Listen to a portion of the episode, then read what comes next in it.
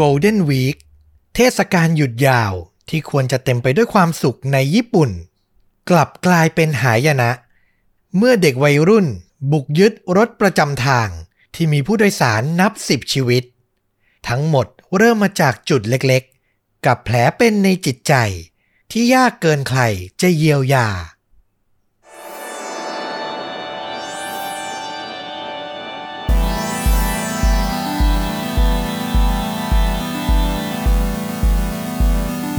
สวัสดีครับ สวัสดีครับค่าจริงยิ่งกว่าหนังพอดแคสต์จากช่องโชดุดะครับผม อยู่กับต้อมครับ แล้วก็ฟลุกครับ กับหนึ่งเรื่องราวฆาตกรรมสุดเข้มข้น พร้อมการแนะนำภาพยนตร์ที่มีเนื้อหาใกล้เคียงกับเรื่องจริง ที่เรากำลังจะถ่ายทอดนะครับผม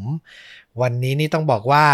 เรื่องราวเนี่ยใกล้เคียงกับตอนพิเศษที่ เพิ่งปล่อยไปเมื่อปลายสัปดาห์ที่แล้ว ก็คือมีความวุ่นวาย เกิดจากคนตัวเล็กๆ คนหนึ่งและที่สำคัญคือ เกิดที่ญี่ปุ่นเหมือนกันด้วยอืมนะครับ แต่ไม่ได้ตั้งใจนะ อันนี้คือหาใหม่แล้วพอเอิญมันไปตรงกันพอดี ก็โอเคเลย เพราะว่าแฟนช่องหลาย ๆ คนก็อาจจะไม่ได้ฟังตอนพิเศษแล้วเนาะก็อาจจะเป็นอีกรถหนึ่งที่แบบยังขาดอยู่เอามาเสริมได้พอดี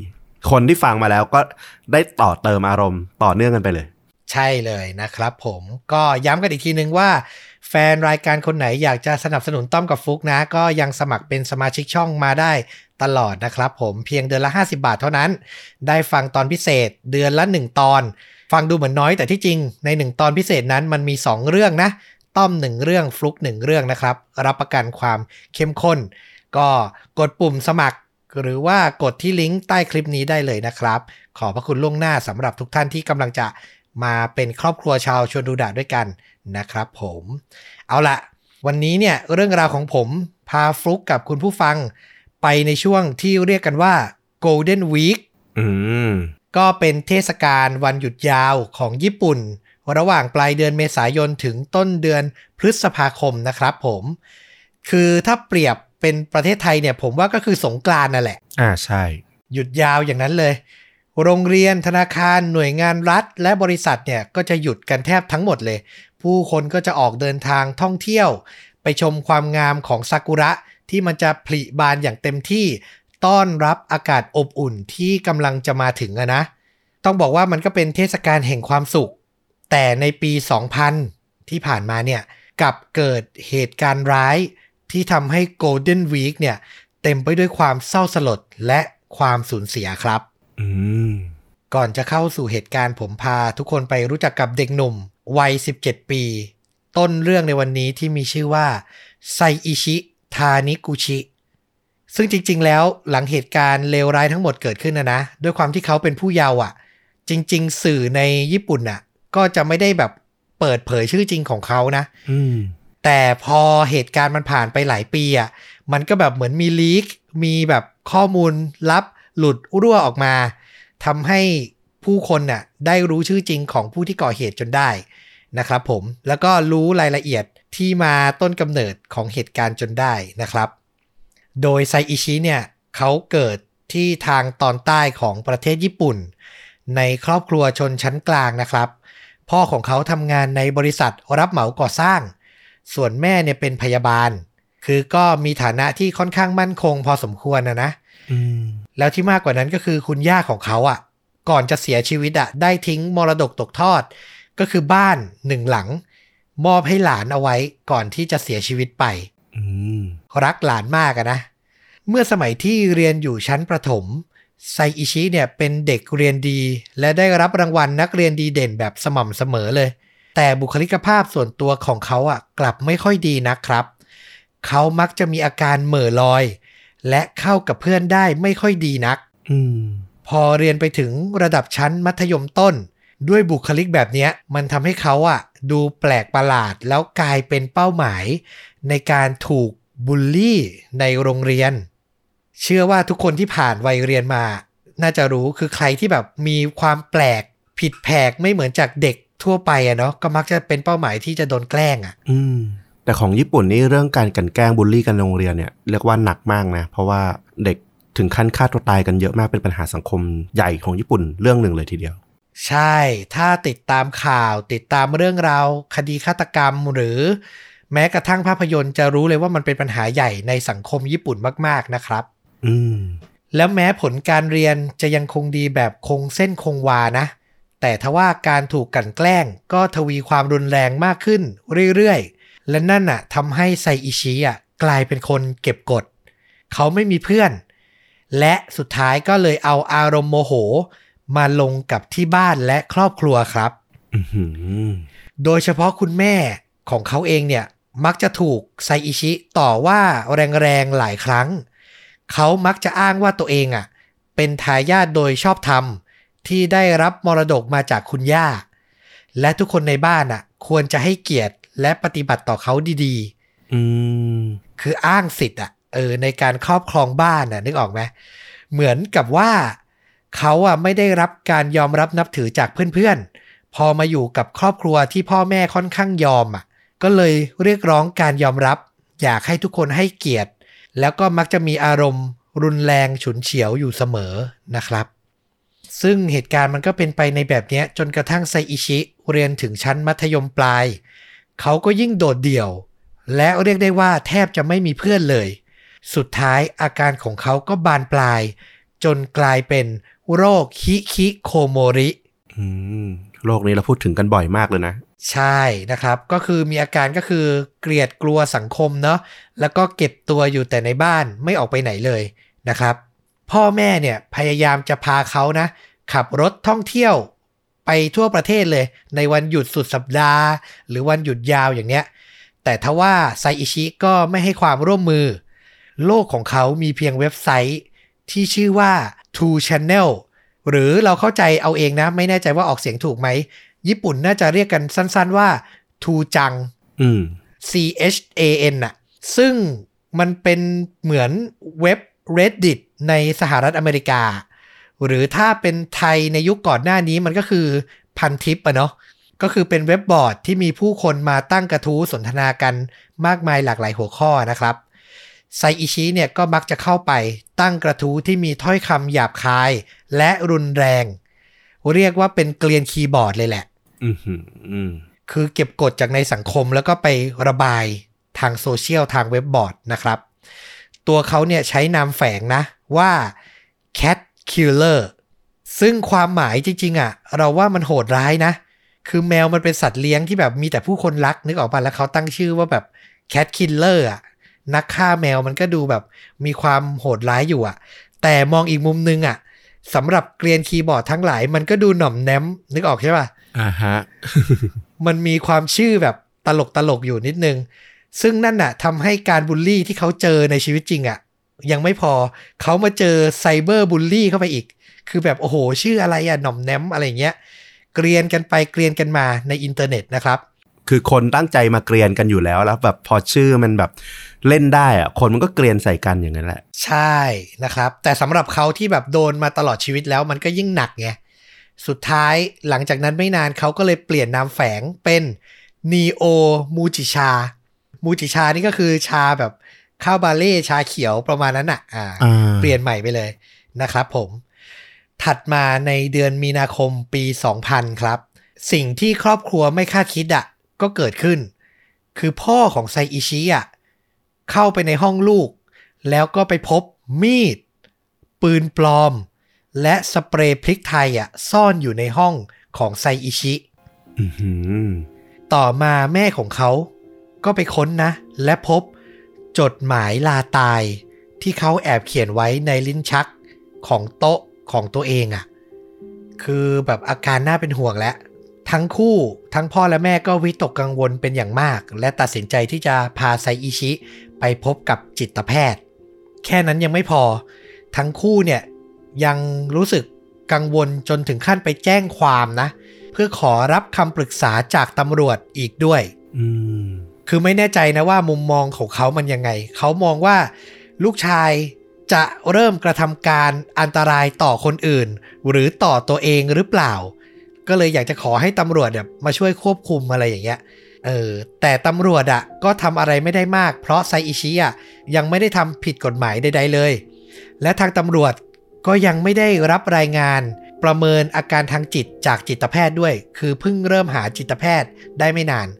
แม่ของเขาครับ ก็เลยดิ้นรนต่อ พยายามติดต่อจิตแพทย์ชื่อดังที่ได้เห็นจากข่าว แล้วสุดท้ายก็ได้ผลนะ จิตแพทย์คนนั้นน่ะก็ทำเรื่องขอความร่วมมือ จากเจ้าหน้าที่โรงพยาบาลและจากตำรวจ ให้ไปควบคุมตัวไซอิชิ เข้ามาอยู่ในการดูแลที่สถานบำบัดและดูแลทางจิตเวชอะอืมที่ชื่อว่าไฮเซนในเมืองซากะ วันที่เจ้าหน้าที่เข้าไปควบคุมตัว ต้องบอกว่าไซอิชิอะไม่รู้ตัวมาก่อนเลยนะ ว่าจะถูกพาตัวไปที่สถานบำบัดทางด้านจิตเวชนะครับ เขาก็พยายามต่อสู้ขัดขืนนะ รวมถึงเผลอทำร้ายร่างกายและตะโกนด่าทอแม่ของตัวเองอะ อย่างรุนแรงอืมคือตัวเขาอะรู้สึกเหมือนโดนครอบครัวหักหลังอะถึงตอนนั้นน่ะ เขารู้สึกตัวคนเดียว และโดดเดี่ยวถึงขั้นสุดล่ะ เพื่อนก็ไม่มีและ เหลือแค่ครอบครัวสุดท้ายครอบครัวก็แบบเหมือนไม่ได้บอกเขาก่อน ไม่ได้พูดคุยทำความเข้าใจกับเขาก่อนอยู่ดีๆ เอาใครภายนอกมาพาตัวเขาไปบำบัดเลยอะอืมเราก็พอเข้าใจจิตใจเขาอยู่เหมือนกันนะนะครับ ยิ่งเป็นคนที่แบบมีอาการทางจิตไม่ได้ปกติอยู่แล้วด้วยอะอืมเออ น่าสงสารเหมือนกันนะ มองในแง่หนึ่งมุมหนึ่งอะนะ ความเข้าใจของเขาคือเหมือนเขาเป็นเจ้าของบ้านด้วย เพราะว่าย่ายกให้เขาอะไรอย่างเงี้ย ความเข้าใจเขาอาจจะคิดว่าแบบทุกคนพยายามจะกำจัดเขาออกไปจากชีวิตอะออกไปจากบ้านหลังนี้ก็ ให้ได้แค่นั้นเองอะไรอย่างเงี้ย อืม เราเชื่อว่าเขาคิดไปอย่างนั้นแน่ ๆเลย แต่ในมุมพ่อแม่ก็เข้าใจอีกเหมือนกันนะว่าแบบอาการมันไม่ปกติแล้วเจอทั้งอาวุธ เจอทั้งจดหมายลาตายนี่มันคือแบบ มันก็ที่สุดในจิตใจพ่อแม่เหมือนกันนะเนาะอืม อืมก็เป็นแบบโอ้โหสถานการณ์ที่แบบหาทางออกยากจริง ๆนะครับ และหลังจากอยู่ในโรงพยาบาลประมาณ 2-3 เดือน ตอนนั้นน่ะไซอิชิดูเหมือนอาการจะดีขึ้น เขาดูสงบและให้ความร่วมมือในการรักษาเป็นอย่างดี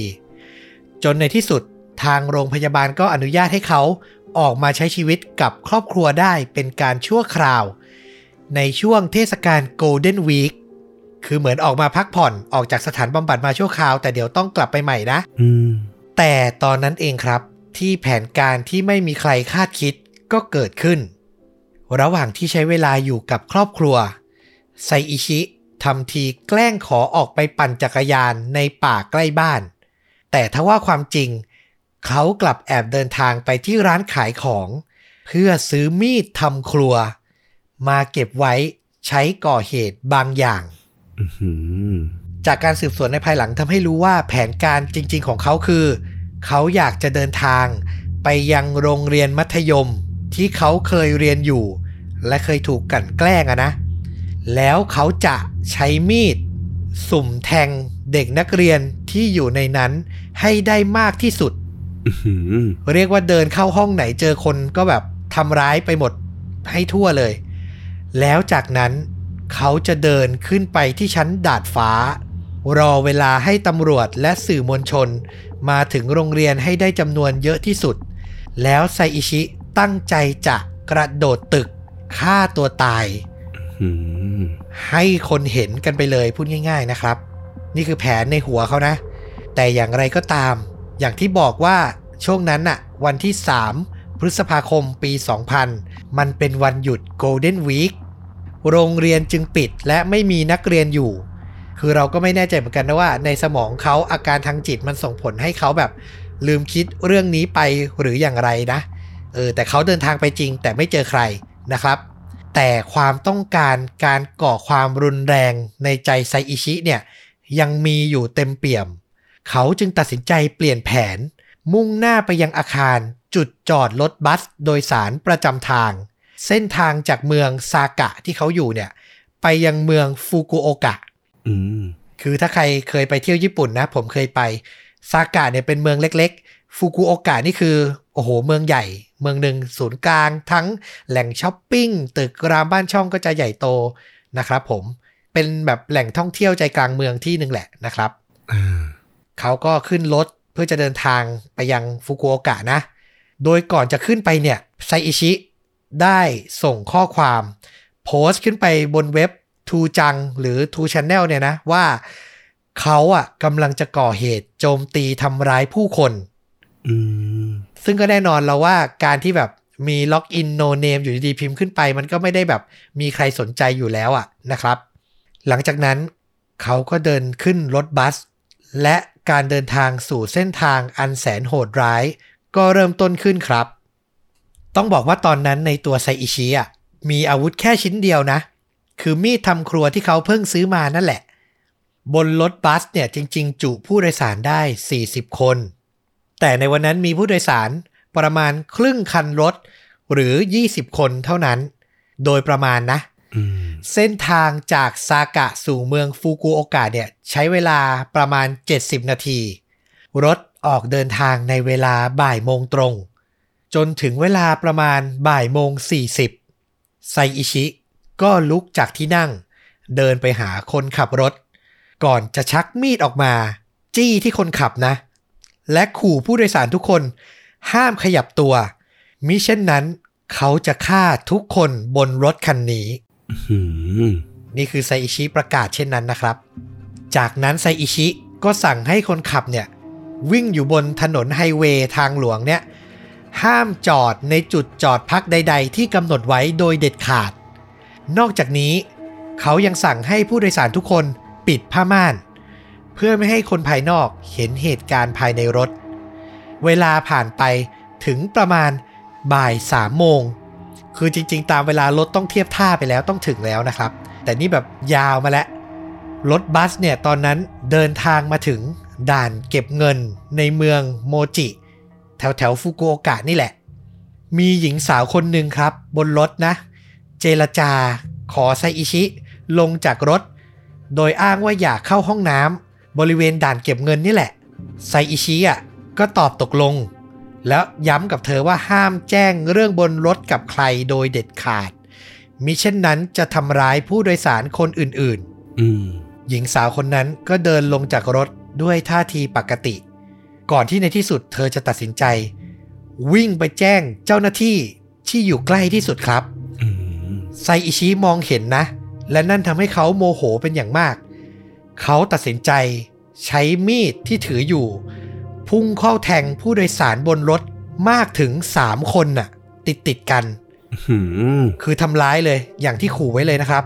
จากนั้นความโกลาหลก็เกิดขึ้น ชายหนุ่มคนหนึ่ง ที่ถูกไซอิชิ สั่งให้ไปนั่งท้ายรถ ก็ใช้โอกาสเนี้ย เปิดกระจกแล้ว กระโดดลงมาจากตัวรถเลยอืมรถบัสนะครับ สูงมากนะ เอาตัวรอดก่อนนะพูดง่ายๆนะครับ เช่นเดียวกับหญิงสาวอีกคนที่มองเห็นเหยื่อทั้งสามอะกำลังถูกแทงอยู่อะ ต่อหน้าต่อตา เธอก็ตัดสินใจเปิดกระจกรถและกระโดดลงมาอย่างทุลักทุเลครับ ตัวเธอเนี่ยเสียหลัก และได้รับบาดเจ็บ ถึงขั้นขาหักอืมแต่สุดท้ายอะก็มีเจ้าหน้าที่ตำรวจที่อยู่บริเวณนั้นอะวิ่งเข้ามาช่วยเหลือเอาไว้ได้ และก่อนที่สถานการณ์บนรถจะควบคุมไม่ได้ ไซอิชิตัดสินใจใช้มีดจี้คนขับ สั่งให้เขาออกรถไปอีกครั้งครับ แต่ต้องบอกว่าถึงตรงนั้นตำรวจก็รู้แล้วนะว่าเกิดสถานการณ์ร้ายขึ้น มีรถบัสประจำทางเนี่ยถูกจี้ ก็คือคนที่ลงไปก็แบบ เล่าดีเทลทั้งหมดแล้วนะครับ การติดตามรถคันนี้ก็เริ่มต้นขึ้นทันที ทั้งทางบกนะ ที่มีรถตำรวจ ขับตามหลัง และประกบซ้ายขวาตลอดเวลานะรวมถึงทางอากาศอะมีเฮลิคอปเตอร์บินวน คอยติดตามตลอด นึกภาพหนังแอคชั่นได้เลย ตอนนี้สถานการณ์มันถึงอย่างนั้นแล้วอะ และเฮลิคอปเตอร์เนี่ยต้องบอกเลยว่า มีทั้งของตำรวจนะ และของสื่อมวลชนที่ทราบข่าวอะ ก็มาถ่ายทอดสดเหตุการณ์แบบเรียลไทม์อะ ไปทั่วประเทศอีกด้วย เรียกว่าตอนนั้นน่ะ มันกลายเป็นข่าวใหญ่ในวันหยุดประจำปี 2000น่ะ ถึงตรงนั้นไซอิชิไม่มีอะไรจะเสียแล้วครับ เขาใช้โทรศัพท์มือถือ โทรหาตำรวจหลายครั้งนะ และพยายามเจรจาบอกว่าเขามีตัวประกันเหลือบนรถอะ อีกนับสิบชีวิต และที่สำคัญ มีทั้งสตรี คนชารา รวมถึงมีเด็กอายุ6ขวบอยู่อีกคนหนึ่งครับอืมเขาสั่งให้ตำรวจห้ามโจมตี ในขณะที่รถบัสจะแวะเติมน้ำมันในครั้งหน้า แต่หลังจากนั้นน่ะ หลังจากการเจรจาเริ่มต้นน่ะตำรวจก็คงมีแบบแผนกเจรจากับโจรหรือผู้ก่อการร้ายอยู่แล้วนะครับ สุดท้ายผู้เจรจาก็สามารถเกลี้ยกล่อม ให้ไซอิชิอะจอดรถบัสบริเวณใกล้อุโมงค์บนทางด่วนไฮเวย์แห่งเนี้ยได้ในที่สุดนะครับ แล้วเขาอะก็ปล่อยตัวประกันชายออกมาเพิ่ม 4 คน ให้เราเดานะ น่าจะเจรจาประมาณว่าแบบผู้ชายที่อยู่บนรถอะเก็บไว้ก็แบบ เดี๋ยวจะเป็นอันตรายต่อเธอนะ อะไรประมาณเนี้ยคือ อันนี้เราคิดไปเองนะ คือแบบเออปล่อยมาก่อนเธอะอะไรประมาณเนี้ยเราว่ามันต้องไปทางอารมณ์ประมาณนั้นอะอืมอืมอืม แล้วหลังจากนั้นระหว่างที่เจรจาให้จอดปล่อยตัวประกันนะนะตำรวจอะก็วางแผนใช้รถบัสที่เตรียมไว้นะ จอดขวางถนน บนทางด่วนแห่งเนี้ย และขอร้องแกมบังคับ แกมเจรจาให้ไซอิชิอะสั่งให้คนขับอะขับรถลงจากทางด่วนเถอะอย่าไปต่อเลย อืม และในที่สุดการเจรจาก็เป็นใจครับ รถบัสอะก็เลี้ยวลงมา ทางลาดนะ ทางออกอะมาจอดบริเวณจุดพักรถในที่สุดครับ ถึงตรงนั้นเราเชื่อว่าสถานการณ์ก็เป็นไปแบบยังตึงเครียดอยู่แหละ แต่รถมันหยุดเคลื่อนไหวแล้วไงตำรวจก็น่าจะมีวาทศิลป์ในการเจรจาพอสมควร และอีกอย่างหนึ่งเราก็เชื่อว่า ต่อให้วิ่งไปเขาก็ไม่รู้จะวิ่งไปไหนอะ คือจุดหมายหรือเหตุผล หรือสิ่งที่ต้องการมันยังไม่ได้ชัดเจนอะอืมใช่ไหม ใช่เขาก็จอดเจรจากับตำรวจอยู่อย่างนั้นน่ะ แล้วเวลาจากจุดเริ่มต้นนะ ถึงตรงเนี้ย ในที่สุดมันก็ผ่านมาครบ5ชั่วโมงแล้วอะอืมกับสถานการณ์จับตัวประกันนะครับ ซึ่งถึงตรงนั้นการเจรจาก็สำเร็จอีกครั้งตำรวจอะขอให้ไซอิชิ ปล่อยคนที่ได้รับบาดเจ็บที่เขาแทงทั้ง 3 คนน่ะ ลงมาเถอะไซอิชิก็ยอมปล่อยหลังผ่านไป 5 ชั่วโมง ทั้ง 3 คนนะประกอบไปด้วย หญิงสาววัยประมาณ32คน ซึ่งหลังผ่านการรักษาเธอก็ปลอดภัยดีครับอืมแต่ที่น่าเศร้าคือ เหยื่ออีกคนหนึ่งอะ เป็นหญิงสูงอายุ วัย 68 ปี ชื่อว่าคุณป้าทัสึโกะสุคาโมโตะเธออะเสียเลือดมากเกินไป แล้วก็ทนความเจ็บปวดไม่ไหวครับ สุดท้ายก็เสียชีวิตลง ระหว่างนำตัวส่งโรงพยาบาลอืมโหดร้ายแล้วนะ มีผู้เสียชีวิตแล้วนะครับ แถม เหตุการณ์เลวร้ายลงไปอีก ระหว่างที่กำลังปล่อยตัวทั้ง 3 คนเนี้ยนะ หญิงสาวบนรถคนหนึ่งอะใช้จังหวะที่ไซอิชิเผลออะเปิดกระจกพุ่งลงจากรถอืมคือเรียนแบบคนที่ทำก่อนหน้าเนี้ยคือรู้สึกว่าอยู่ไปมันไม่ไหวแล้วอะ ก็แอบลงครับ แล้วนั่นน่ะ ก็ทำให้ทุกสิ่งกลับมาชุลมุนอีกครั้งไซอิชิสั่งให้คนขับ ออกรถ ในขณะที่ตำรวจที่เจรจาอยู่ก็พยายามจะเข้าไปห้าม ไม่ให้รถเคลื่อนตัว คือตึงเครียดมากไซอิชิด้วยความโมโห เขาอะตัดสินใจเดินไป จับตัวเด็กน้อยวัยหกขวบครับขึ้นมาอืมแล้วเอามีดจ่อบังคับ ให้ตำรวจอะถอยห่างออกไปอะคือถ้าไม่ปล่อยให้รถเคลื่อนอะเขาจะทำร้ายเด็กประมาณนั้นนะครับ นี่มันแบบสุดๆ ไปแล้วเหมือนกันนะ คือไม่มีทางหวนกลับแล้วอะโนยูเทิร์นอะน่ากลัวมากจริง ๆนะครับ ในที่สุดตำรวจก็ต้องยอมถอยออกมา รถบัสก็เคลื่อนบนทางด่วนอีกครั้ง เวลาก็ผ่านไปนะ ขับไปตำรวจก็ติดตามไปจนถึง5ทุ่มครับ รถเริ่มเดินทางบ่ายโมงนะ ตอนนี้5ทุ่มแล้ว รถบัสก็ต้องแวะจอดเติมน้ำมันอีกครั้ง ถึงตรงนั้นตำรวจตัดสินใจนำน้ำและอาหารมาส่งให้คนบนรถ แลกกับการที่ไซอิชิ จะต้องยอมปล่อยตัวประกันหญิงสาว เพิ่มอีกสองคนอืมซึ่งสุดท้ายเขาก็ตอบตกลง เราชื่นชมตำรวจที่เจรจานะ เรารู้สึกเขามีวาทศิลป์แล้วเขาก็แบบเจรจาได้ผลตลอดเลยนะครับ ถึงตรงนั้นน่ะ ครอบครัวของเขาอะติดต่อเข้ามา ก็คือตำรวจขอความร่วมมือไปนั่นแหละ หวังจะให้พูดคุยเจรจาให้ไซอิชิยอมมอบตัวเนาะแต่เขาอะปฏิเสธ คือไม่ใช่แบบคุยแล้วปฏิเสธนะ ปฏิเสธไม่ยอมพูดคุยกับพ่อกับแม่เลยอืมคือก็เข้าใจได้ด้วยความที่แบบเนาะคิดว่าพ่อแม่ทรยศตัวเองอะตอนนั้นอะนะครับ ถึงตรงเนี้ยตำรวจเชื่อว่ามีตัวประกันอะเหลือบนรถอีกประมาณ8ถึง10 คน เจ้าหน้าที่พยายามหว่านล้อม ให้รถอะจอดพักบริเวณจุดเติมน้ำมันต่อ แล้วก็ได้ผล คืออย่างที่เราบอกอะค่อนข้างมั่นใจว่าไซอิชิเขาก็ไม่รู้จะไปไหนเหมือนกันนะครับ เวลาผ่านไปจากนั้นนะสิริรวมทั้งหมดนะ สถานการณ์นี้เกิดขึ้นมาแล้ว 15 ชั่วโมงเต็มโอ้โหยืดเยื้อและทรมานมากๆใช่ เวลาเข้าสู่ตีห้าวันที่ 4 พฤษภาคม ในที่สุดเจ้าหน้าที่ก็ตัดสินใจยอมเสี่ยงครับ พวกเขาปฏิบัติการชิงตัวประกันครั้งสุดท้าย มันก็เป็นเวลาที่ผู้ก่อเหตุอย่างไซอิชิก็แบบอ่อนเพลียมากแล้วอะนะตำรวจก็น่าจะรอจนแบบอ่อนเพลียสุดๆ แล้วอะนิ่งไปสุดๆ แล้วเขาก็เริ่มต้นปฏิบัติการด้วยการคว้างระเบิดเสียงเข้าไปบนรถครับอืมภาษาอังกฤษคือ acoustic grenade อะมันคือระเบิดที่แบบเสียงดังแล้วมันจะปล่อยคลื่นความถี่ที่แบบว่า สูงมากแบบฟังแล้วปวดหูอะอืมนะครับ โดยเฉพาะอ่าเยาวชนที่อายุต่ำกว่า 20 ปีที่หูจะรับความถี่ได้ดีกว่าคนที่อายุมากกว่าเนาะจะยิ่งทรมานเลย คือพอได้ยินเสียงจากระเบิดเสียงนี้ไปก็คือสตันไปชั่วขนาดหนึ่งเลย หน่วยปฏิบัติการก็ลุมบุกเข้าไปทุกช่องทางเลย เข้าไปในรถให้เร็วที่สุดนะครับ ส่วนหนึ่งก็เข้าไปป้องกันตัวประกัน แล้วก็มีตำรวจนายหนึ่งครับ พุ่งเข้าไปตะครุบตัวไซอิชิ ได้จนสำเร็จ สุดท้ายเหตุการณ์ก็สงบลง ตัวประกันทั้งหมดปลอดภัย มีเพียงเจ้าหน้าที่ที่ตะครุบตัวไซอิชินี่แหละ ที่ถูกเขาแทงเข้าที่ขาครับโชคดีไปนะ ไม่ได้โดนจุดสำคัญนะ หลังรักษาก็ตำรวจท่านนี้ก็ปลอดภัยดีนะครับ ก็คือปฏิบัติการครั้งนี้ไม่ได้มีผู้เสียชีวิตเพิ่มเติมนะ หลังจากนั้นก็ต้องบอกว่าไซอิชิอะถูกควบคุมตัว จากข้อหาใช้อาวุธ ข้อหาจี้ตัวประกัน รวมถึงต่อมา หลังจากทราบว่าคุณป้าวัย 68 เสียชีวิตก็ถูกข้อหาฆาตกรรมเพิ่มนะครับ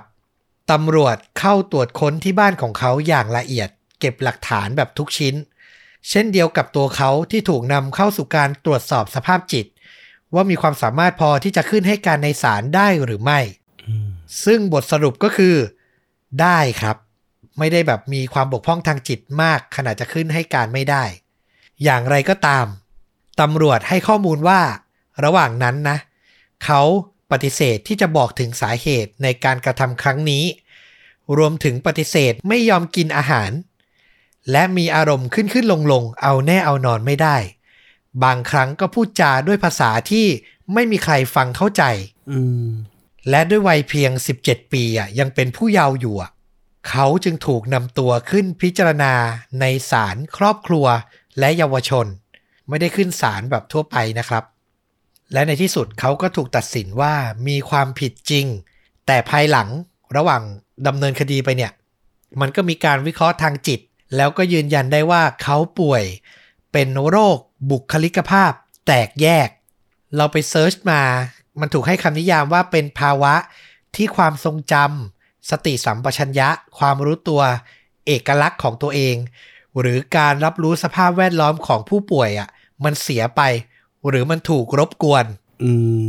คือเป็นไปได้ว่าระหว่างที่ก่อเหตุอะเขาอาจจะมีสติที่แบบไม่ครบร้อยเปอร์เซ็นไม่ได้เป็นตัวเขาร้อยเปอร์เซ็นต์น่ะ มันถูกครอบงำด้วยความคิดบางอย่างนะครับ สุดท้าย เขาจึงถูกศาลตัดสินให้นำตัวเข้ารักษาในโรงพยาบาล แทนการถูกจองจำในคุกอืมเขาถูกนำตัวไปอยู่ที่สถานบำบัดทางจิตที่ชื่อว่าเกียวโต medical reform school เหมือนบำบัดแล้วก็เรียนรู้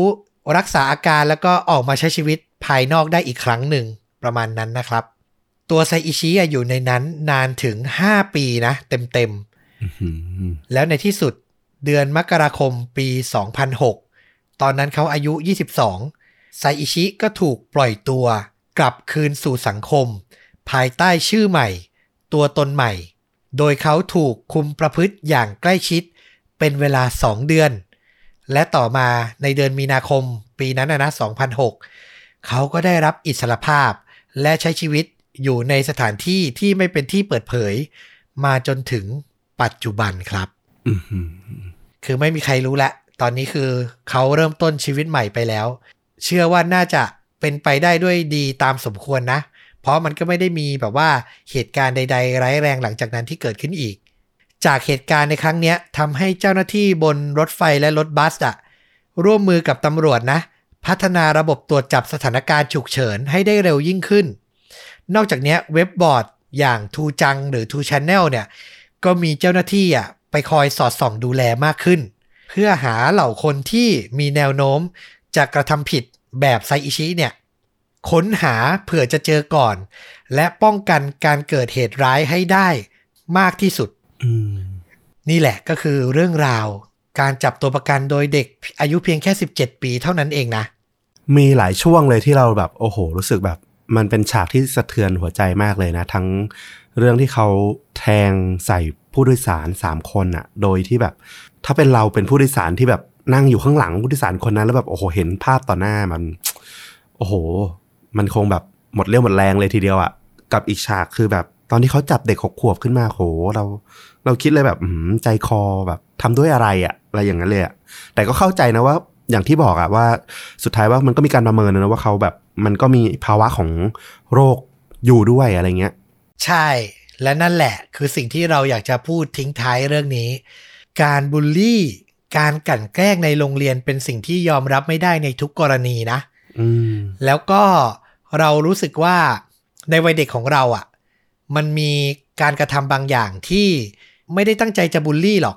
แต่เราว่ามันเป็นจุดเริ่มต้น ให้คนที่โดนอะ่ะ เหมือนสะสมความเครียด และรู้สึกถึงความไม่ดีอะ่ะได้เยอะเลยนะอืมคือต้องยอมรับฟุกในวัยเด็กเราอะหรือในสมัยนี้ก็ตามเหอะ การล้อเพื่อนว่าแบบโทษนะแบบ ไอ้อ้วน ไอ้ดำอืมอืมอ่าไอ้เด็กขี้แยอะไรอย่างเงี้ยนึกออกใช่ปะอืมอืมเด็กอืมอืมเด็กว่ากันหรือแม้แต่คุณครูพ่อแม่ต่อว่าหรือใช้คำประมาณเนี้ย หรือ แบบน้อยกว่านั้นนะ อย่างเราเด็กๆอาจสมัยเราอยู่อนุบาล ชื่อเพื่อนในห้องมันจะค่อนข้างโหลอะเนาะจะไม่ได้แบบชื่อซับซ้อนเหมือนน้องๆ ทุกวันนี้เนาะที่แบบสองพยางกันอะอย่างชื่อออฟอย่างเงี้ยเรามีเพื่อนชื่อออฟในห้องสี่คนอะแล้ววิธีการที่คุณครูแก้ไขคือ เรียกออฟเล็กออฟใหญ่ออฟดำออฟขาวอะอ่าใช้รูปลักษณ์ที่สังเกตเห็นในคำประกอบเชื่อมขึ้นมา ถูกไหมอ้วนก็เรียกออฟใหญ่ ตัวเตี้ยก็เรียกออฟออฟเล็กอย่างเงี้ย ตัวดำตัวขาวอย่างเงี้ย คือไม่คิดอะไร คนพูดนะไม่คิดอะไร คิดว่าเอาก็ปกติ แต่ทุกวันเนี้ยสิ่งที่คนพยายามเรียกร้องและเราเห็นด้วยคือ มันไม่ปกติครับ อืม บางคนอาจจะบอกว่าจะซีเรียสอะไรก็แค่แบบอ้วนผอมดำขาว แต่ลองคิดดู ถ้าวันหนึ่งคนคนหนึ่งถูกทักว่าอ้วนมาทั้งวันอาจจะแบบคุณอาจจะทักเขาเป็นคนที่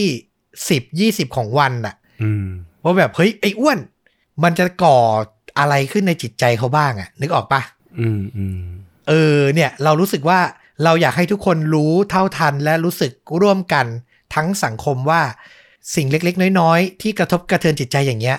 มันสะสมแล้วกลายเป็นเรื่องใหญ่ได้นะ ไอ้บุลลี่หนักๆอะรับไม่ได้อยู่แล้ว แต่เรื่องประมาณเนี้ยก็อยากให้ทุกคนอะฉุกคิดด้วย ไม่มีใคร happy หรอก เออจริง ๆ เริ่มที่ตัวเองก่อนง่าย ๆ เจอเพื่อนเจอคนรู้จักทักทายกันแบบเรื่องดีๆ เรื่องทั่วไปอะเออไม่ต้องแบบรูปลักษณ์อะไรที่มันดูเป็นการแบบว่าเซลล์ที่มันหนักหนาเกินไปอะเออ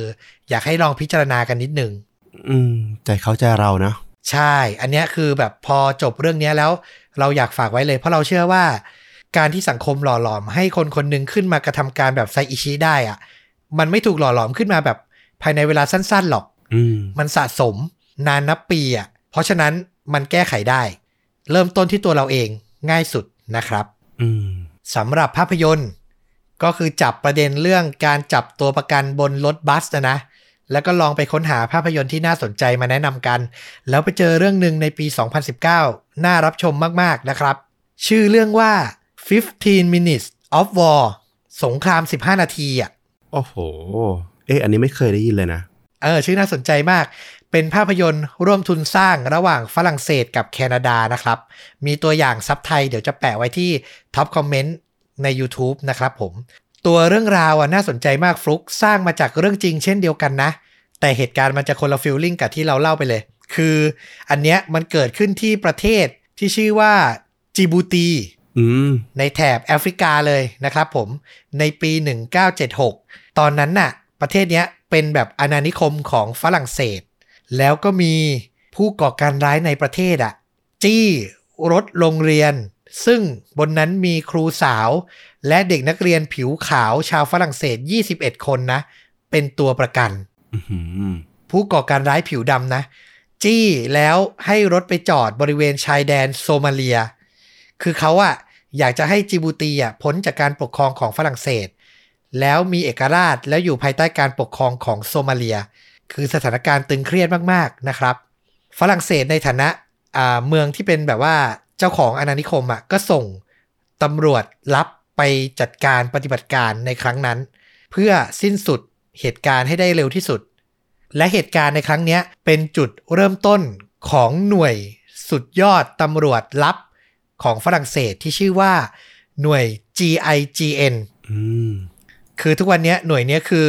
หน่วยลับที่แบบเฉพาะเกิดเรื่องใหญ่ ๆ เจรจากับผู้ก่อการร้าย เกิดสถานการณ์ชิงตัวประกัน เท่านั้นพวกเขาถึงจะออกปฏิบัติการ แถมตัวตนของทุกคนในหน่วยเนี้ยต้องเป็นความลับด้วยนะ ประมาณหน่วยซิลเอ่อ MI6 ของอังกฤษนะครับประมาณนั้นเลยนะอ่าฟีลลิ่งนั้นเลยคือเป็นตำรวจลับสุดยอดฝีมือ ที่จะออกโรงเฉพาะเหตุการณ์สำคัญ เท่านั้นนี่คือจุดเริ่มต้นครับ มูดแอนโทนมันคือแบบหนังก่อการร้ายในแอฟริกาที่แบบว่าต้องมีเจรจาต้องมีวินาทีปฏิบัติการพูดคุยนึกออกปะอืมแถมผู้รับบทคุณครูสาวที่อยู่บนรถนะนะ ก็สวยมากชื่อคุณออลกาคูลิเลนโกหลายๆ คนน่าจะรู้จักอ่าสาวบอลสาวบอลเคยเป็นสาวบอลในเรื่อง Quantum of Solace คู่กับ Daniel Craig อะนะ แล้วก็เคยเป็นนางเอกเรื่อง Oblivion กับ Tom Cruise ร วมถึงเคยเล่นหนังที่สร้างจากเกมอย่าง Hitman แล้วก็ Max Payne อีกด้วยนะครับ เห็นหน้านี่อ๋อเลย หลายคนน่าจะคุ้นหน้าเธอจาก Quantum of Solace มากที่สุดแล้วแหละนะ คิดว่านะ ใช่ เธอเป็นชาวฝรั่งเศส เชื้อสายยูเครนก็จะสวยแบบอารมณ์รัสเซียรัสเซีย เออนะครับผมมีมีเสน่ห์ลึกลับน่าค้นหา เรื่องนี้ก็เล่นเป็นครูที่แบบต้องคอยปลอบประโลมเด็ก ๆ บนรถบัสที่ถูกจับอะนะครับ กดดันมากอ๋อแล้วก็เรื่องล่าสุดเลย ที่น่าจะเพิ่งกันชมกันไปอะ Black Widow นะอ่าเล่นเป็นตัวละครตัวหนึ่งแล้วกัน ในเรื่องอะ ไม่รู้ใครดูบ้างหรือยังเอากลัวสปอยเออเดี๋ยวมัน spoil แต่เป็นตัวละเป็นตัวหนึ่งในเรื่องอะเออแต่เห็นหน้าก็จะร้องอ๋อเหมือนกัน อ่านะครับ น่าสนใจมากๆ เรื่องนี้นะครับผมคือใครชอบ feeling ประมาณเนี้ย mood and tone ประมาณเนี้ยภาพยนตร์ที่สร้างจากเรื่องจริง มีการก่อการร้ายมีการจับตัวประกันเนี่ยต้องเรื่องนี้เลยเราว่าน่าสนใจจริง ๆ นะครับ เปลี่ยนอารมณ์จากหนังฮอลลีวูดมาดูหนังจากฝรั่งเศสบวกแคนาดากันบ้าง 15 minutes of war นะครับ นี่ถ้าต้อมไม่แนะนำเรื่องเนี้ยผมจะแนะนำหนังที่แบบเข้ามากอีกเรื่องหนึ่งเหมือนกันนะ แต่มูดนี่ไม่ได้เลยนะ คือ คือเมนนรกหมวยยกล้ออะโอ้การจับตัวประกันในช่วงวันสงกรารอะ คือมันเป๊ะเลย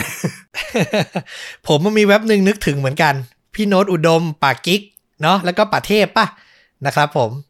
ป่าเทพเป็นคนขับรถเมย์พี่โน้ตอุดมเป็นกระเป๋าป๋ากิ๊กเป็นคนจับตัวประกัน แล้วก็มีดาราเยอะแยะมากมาย ใช่ใช่แต่ mood มันไม่ได้กับเรื่องเลย ผมแต่ผมชอบนะ มันเป็นหนังสะท้อนสังคมที่แบบตลกร้ายอะเนาะ black comedy อะนะ อันนี้ถ้าน้องๆรุ่นใหม่อาจจะแบบพลาดไป ลองไปหาชมเป็นหนังไทยแบบฟอร์มเล็ก แต่แบบมีความน่าสนใจอยู่ไปดูกันได้นะครับ